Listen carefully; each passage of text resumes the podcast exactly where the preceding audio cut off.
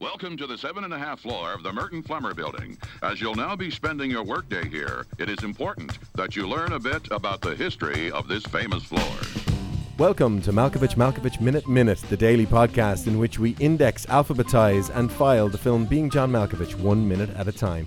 I am your host, Austin Pryor, and I'm joined again today by Una Carney and Peter Crawley. How are we doing today? Good to be back. It's like Wanderly Wagon, you know, that moment where it goes up into the house, up the house goes up. Very odd. Oh yeah, yeah.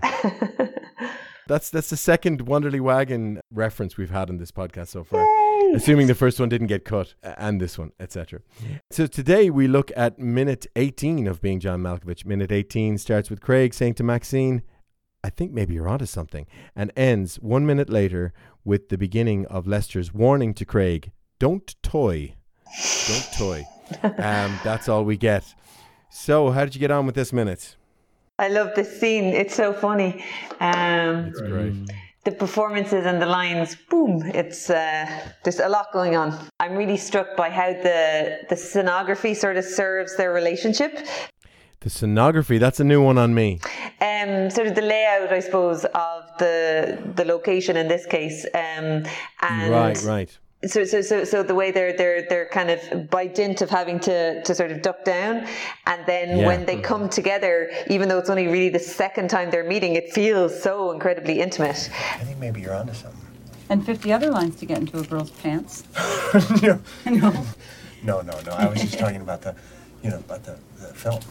Here's the thing if you ever got me, you wouldn't have a clue what to do with me. I wasn't. I was talking about the film. yeah i mean it feels like this is the the chapter about denial which is sort of if we're in the psychoanalytic chair um, you know there's nothing wrong um, uh, there's nothing going on um, and and sort of there's a gorgeous I was talking about the film. um,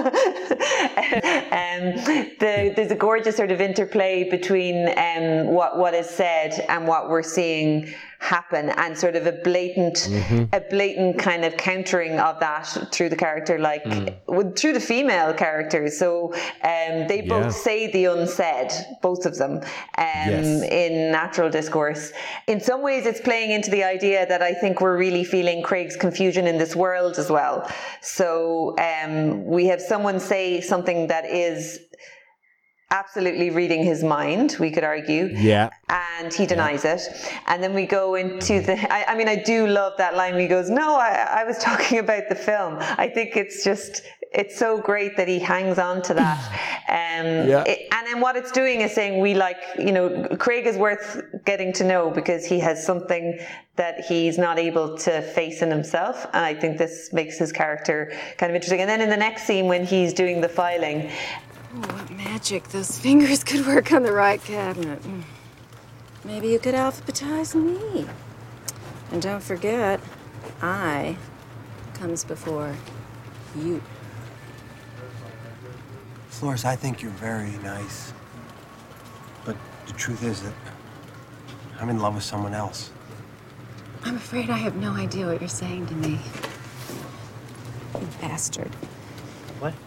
When she says all of this really kind of strong uh, sort of uh, come on with, with a lot of innuendo but it's just so delightful as as dialogue to hear in this world that we've established Yeah. a sort of a reality about and then when she says you know I've no idea what you're talking about and then calls him a bastard it's sort of throwing up the rules of the game as being sort of like Yeah. and again, maybe it's about control. I mean, you know, Floris puts herself out Yep. there in the way that like Craig does, but then she she takes the control back. Yeah. Whereas mm-hmm. Craig hanged, hung on to his denial. So again, he's being outplayed by the two women, and yeah, he's about to, he's being toyed actually. So don't toy. He's being toyed with. Yeah, Yeah. yeah. It's a good, solid 60 seconds of omnidirectional sexual harassment at the workplace. yeah, It's- yeah. It's a fascinating thing to show somebody who might be new to the working world right now, um, uh, because I, I because it's inappropriate. it's absolutely inappropriate. The um, the one of the really interesting things about, to go back to Una's point about scenography is how do you establish something that automatically makes everybody look kind of foolish or at a loss, stooped? You know, it's like it's designed not so much to uh, ensure low overheads. It's designed to compromise the dignity of anybody who's Yes. working on the seventh half floor. Now, how do you then create a character who's, who is so you know intoxicatingly, dangerously alluring and preserve that? And I think kind of some of, uh, most of it's an accommodation that's made for Catherine Keener, but also the the choices that she makes in her performance. So you, while you always see Craig stooped over, you know, kind of like you know, and and most people wandering around, shuffling around the seventh and a half floor, she tends to lean. She's loose. She always finds an angle, and it kind of and like in the way that kind of somebody at a bar opens their body out, it kind of seems to make them again um, toy with the perceptions and expectations of people around them. And that happens at the vending machine. Um, but again, she's playing games. She's no, hang on, no. I correct myself immediately. She's not. She's the one who isn't playing games. Yeah, she's the cutting one who through the bullshit. Cuts through the games, Yeah. right? But she's and it again speaks to her character because she is so ruthlessly pragmatic. Everything is a means to an end. Everything is mm-hmm. kind of transactional. You know, mm. you know, fifty that and fifty other lines to get into a girl a, a girl's pants. Yeah. The it it completely surprises him and embarrasses him and kind of diffuses him. And he laughs mm-hmm. in that kind of, you know, psychological Nervous, way. yeah. He giggles because he's been so pathetically exposed. Yeah. That it is, of course, his end game. He would never want to admit it or confront it. And she has she doesn't waste time. She is entirely about it. The the the you wouldn't know what to do with me is, you know, borderline cruel. Probably probably and as we will kind of learn throughout the film, entirely correct. Yeah. But also it's this you know, to, to use the phrase baller move, she absolutely takes control of the situation and extracts, I think, some enjoyment from it, and then walks off in the sort of typical kind of femme fatale, hard boiled, epigrammatic kind of Yeah. kind of ways. Not a word is wasted. And, then kind of and as Una says, the, the the dynamic is reversed instantaneously when Floris becomes the predator. And she, you know mm-hmm. what you know what work those fingers could do with the right cabinet, and she gives she she gives one of she's one of my my favorite lines, which is and remember I comes before you, Oh, it's genius. Mm. and it's Yeah. it's it's followed by something that's so interesting when Craig says when Craig says she he doesn't say but I'm happily married. He doesn't Yeah. say he doesn't say I'm taken. He says I'm in love with somebody With someone else. else. Yeah. And that's yeah. and he's and it's and it's and again it's it's as pathetically revealing as Yeah. Maxine's kind of you know counter to him, and it it speaks to something that you were saying the other day, Austin. The sort of the idea of the courtly love thing, the idea of kind of you know Yes. medieval romance. He's already in love with somebody he's spoken to twice, who he does mm-hmm. who who he still does not yet know the name of, you know, Yeah. but he's gone all the way to there this kind of you know bruised disillusioned kind of you know uh, wilting romantic has gone all the way to i now have the object of my desire and Mm-hmm. noth- and nothing will will persuade me from my course not even the overtures of one of the most fascinatingly controlling characters in the film yeah, you know? amazing. So that so that what what we what we know about Floris is she oc- occupies the same role as Maxine for um, Doctor uh, Dr. here Lester. Doctor Lester, thank you. Who Doctor Lester, who's convinced that he is indecipherable, that she cannot hear him. You know, It's has been has yeah. been made. And one, and as as we will find out, wants her enormously, and she only keeps him at this, you know, Eloise Abelard um, uh, uh, division. They kind of yeah, see yeah. these kind of like echoes and refractions going the whole way through. I have to say, she also has my least favorite line, which is Oh. the is in this in again this kind of minute um, when she adds the bastard to to Oh. her um, to her rejection. So the so the, the fact that he says I'm in love and she says I, I, I can't make out a word you're saying or words Yeah. to that effect. The fact that she adds bastards to it kind of kills the majesty of the the maneuver. That she is of Yeah, like because bastard is something you say when you feel bruised and you're trying Yeah. to bruise back. Yeah. Whereas the first thing was a power move. Exactly. where she's where she's walking away. H- however, I, it, what what the kick I get out of the bastard line is that it throws into total question what Floris is doing and how good or bad her hearing is. But it, but it, it shuts it down. It shuts down interpretation. It confirms something. It confirms that it's a maneuver. It confirms that Yeah. she can hear everything perfectly, and it confirms her hers. And in so doing, it loses her power. So, so mm-hmm. to be inscrutable is to be invincible, and Yes. that's kind of what Floris is. And with that single line bastard, it mm-hmm. deflates it. I like if we could go back to the the scripts and what's kind of preserved and cut. If Yeah. we could, if I was allowed to do my George Lucas ruins the original Star Wars movies, I would digitize that one out. Yeah, yeah, interesting. Replace her with a digital Jawa for that line. Exactly. I kind of have a slightly different take on it. I quite like this moment when she says bastard. I think um, uh, I don't know. Maybe it makes her. Maybe it makes her a bit more real because when we um, when we first. Uh, meet her i think um, in that crazy scene where all of the lines are making crazy sense. And it's it's like an ionesco Yeah. play you know it's it's absurd and surreal. Um, and i you know i think that's a, an interesting kind of argument that like this confirms her as seeing as hearing everything. I'm not sure. Like you know she's been rejected. That's what's been clear. And sort of so Yeah. she but it's been a slightly private conversation. She's sitting on the window and i think just picking up on the scenography point again it's so interesting how he's bent over doing the filing but she's sitting there framed by the window looking quite comfortable. And this is the moment when she gets up and sort of you know yeah k- kind of delivers her her killer blow but she does it in a very public way. And you'll notice in the background a couple of the women turn their heads and look. So Yeah, it's, yeah. it's a pointed move um, in sort of in the arena of the world they're in. Um, I mean, it's maybe quite a cynical one, but you know, he, he- she she was the predator in that scene, and she's painting it like he was. Um, So that's the sort of social, psychosocial dynamic that's being played out, um, which I think makes it interesting and makes her kind of complex. And in a way, where she gets to by the end of the film is sort of interesting too. So, um, I, I mean, just in terms of that kind of control thing, um, whereas before she's sort of more of a hapless kind of comedy character, and we really don't know to what degree she's hearing. But yeah, so tell me, let's fight this out. What about this bastard line? Well, I, well, the other the other element right? that we could bring into the bastard line is what if Floris at that point sees Lester is coming over and decides to get Craig in trouble with Lester, and if and it works because mm. he comes over and says, "Don't toy with Floris."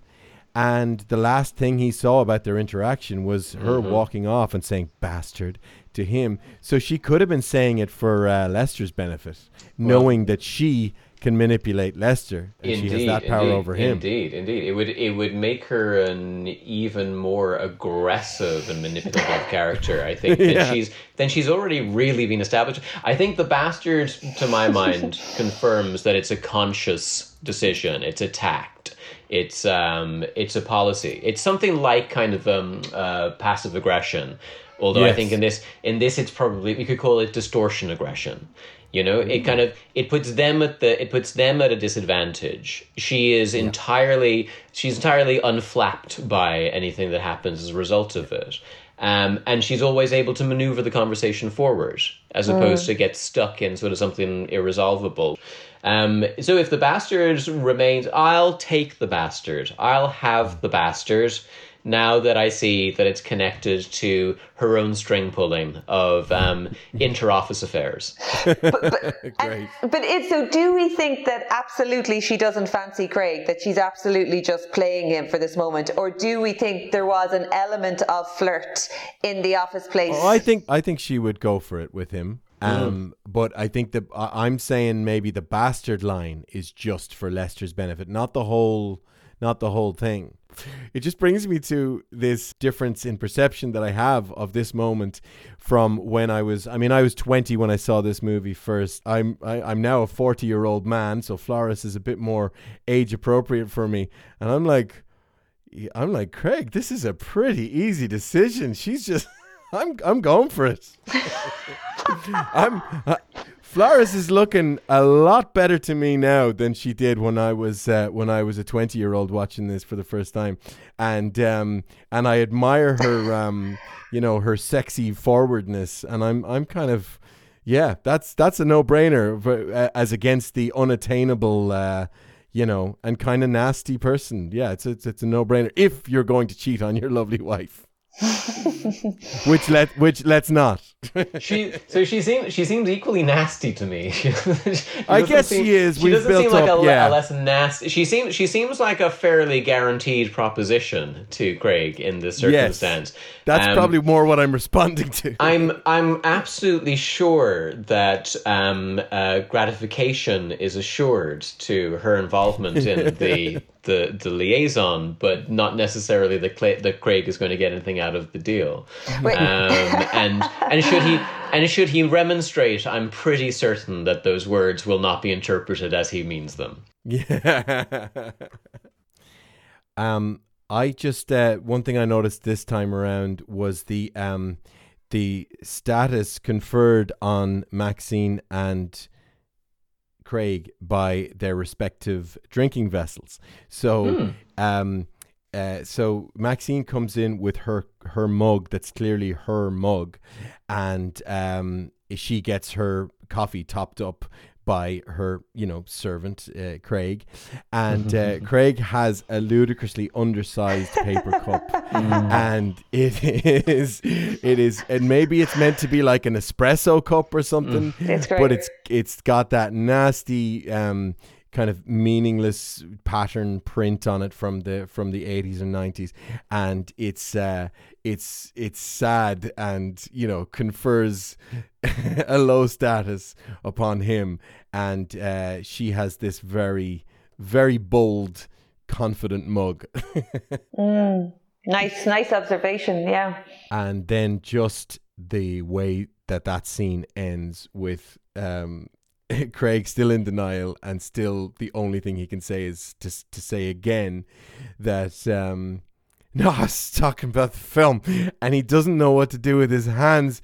And I burst out laughing. No matter how many times I watch this for studying and for doing it again, I just I can't not laugh when I see the way his arm flops down, and he, he has this breathy kind of. I was talking about the film, and he's he can barely speak, and and then, of course, we cut. There's this great contrast because we cut to a moment where he's filing and he knows exactly what to do with his hands.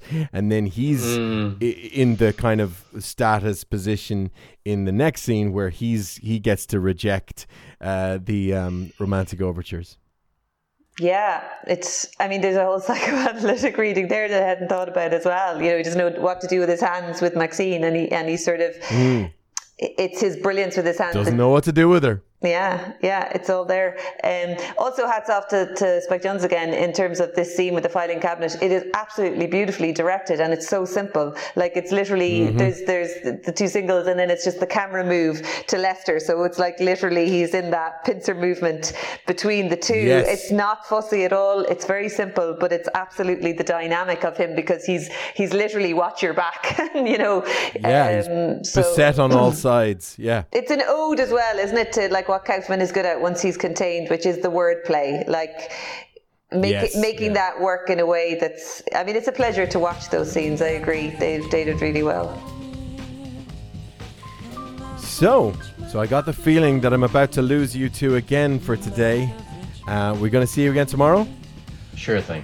Defo. All right. Don't bump your ass on the way out.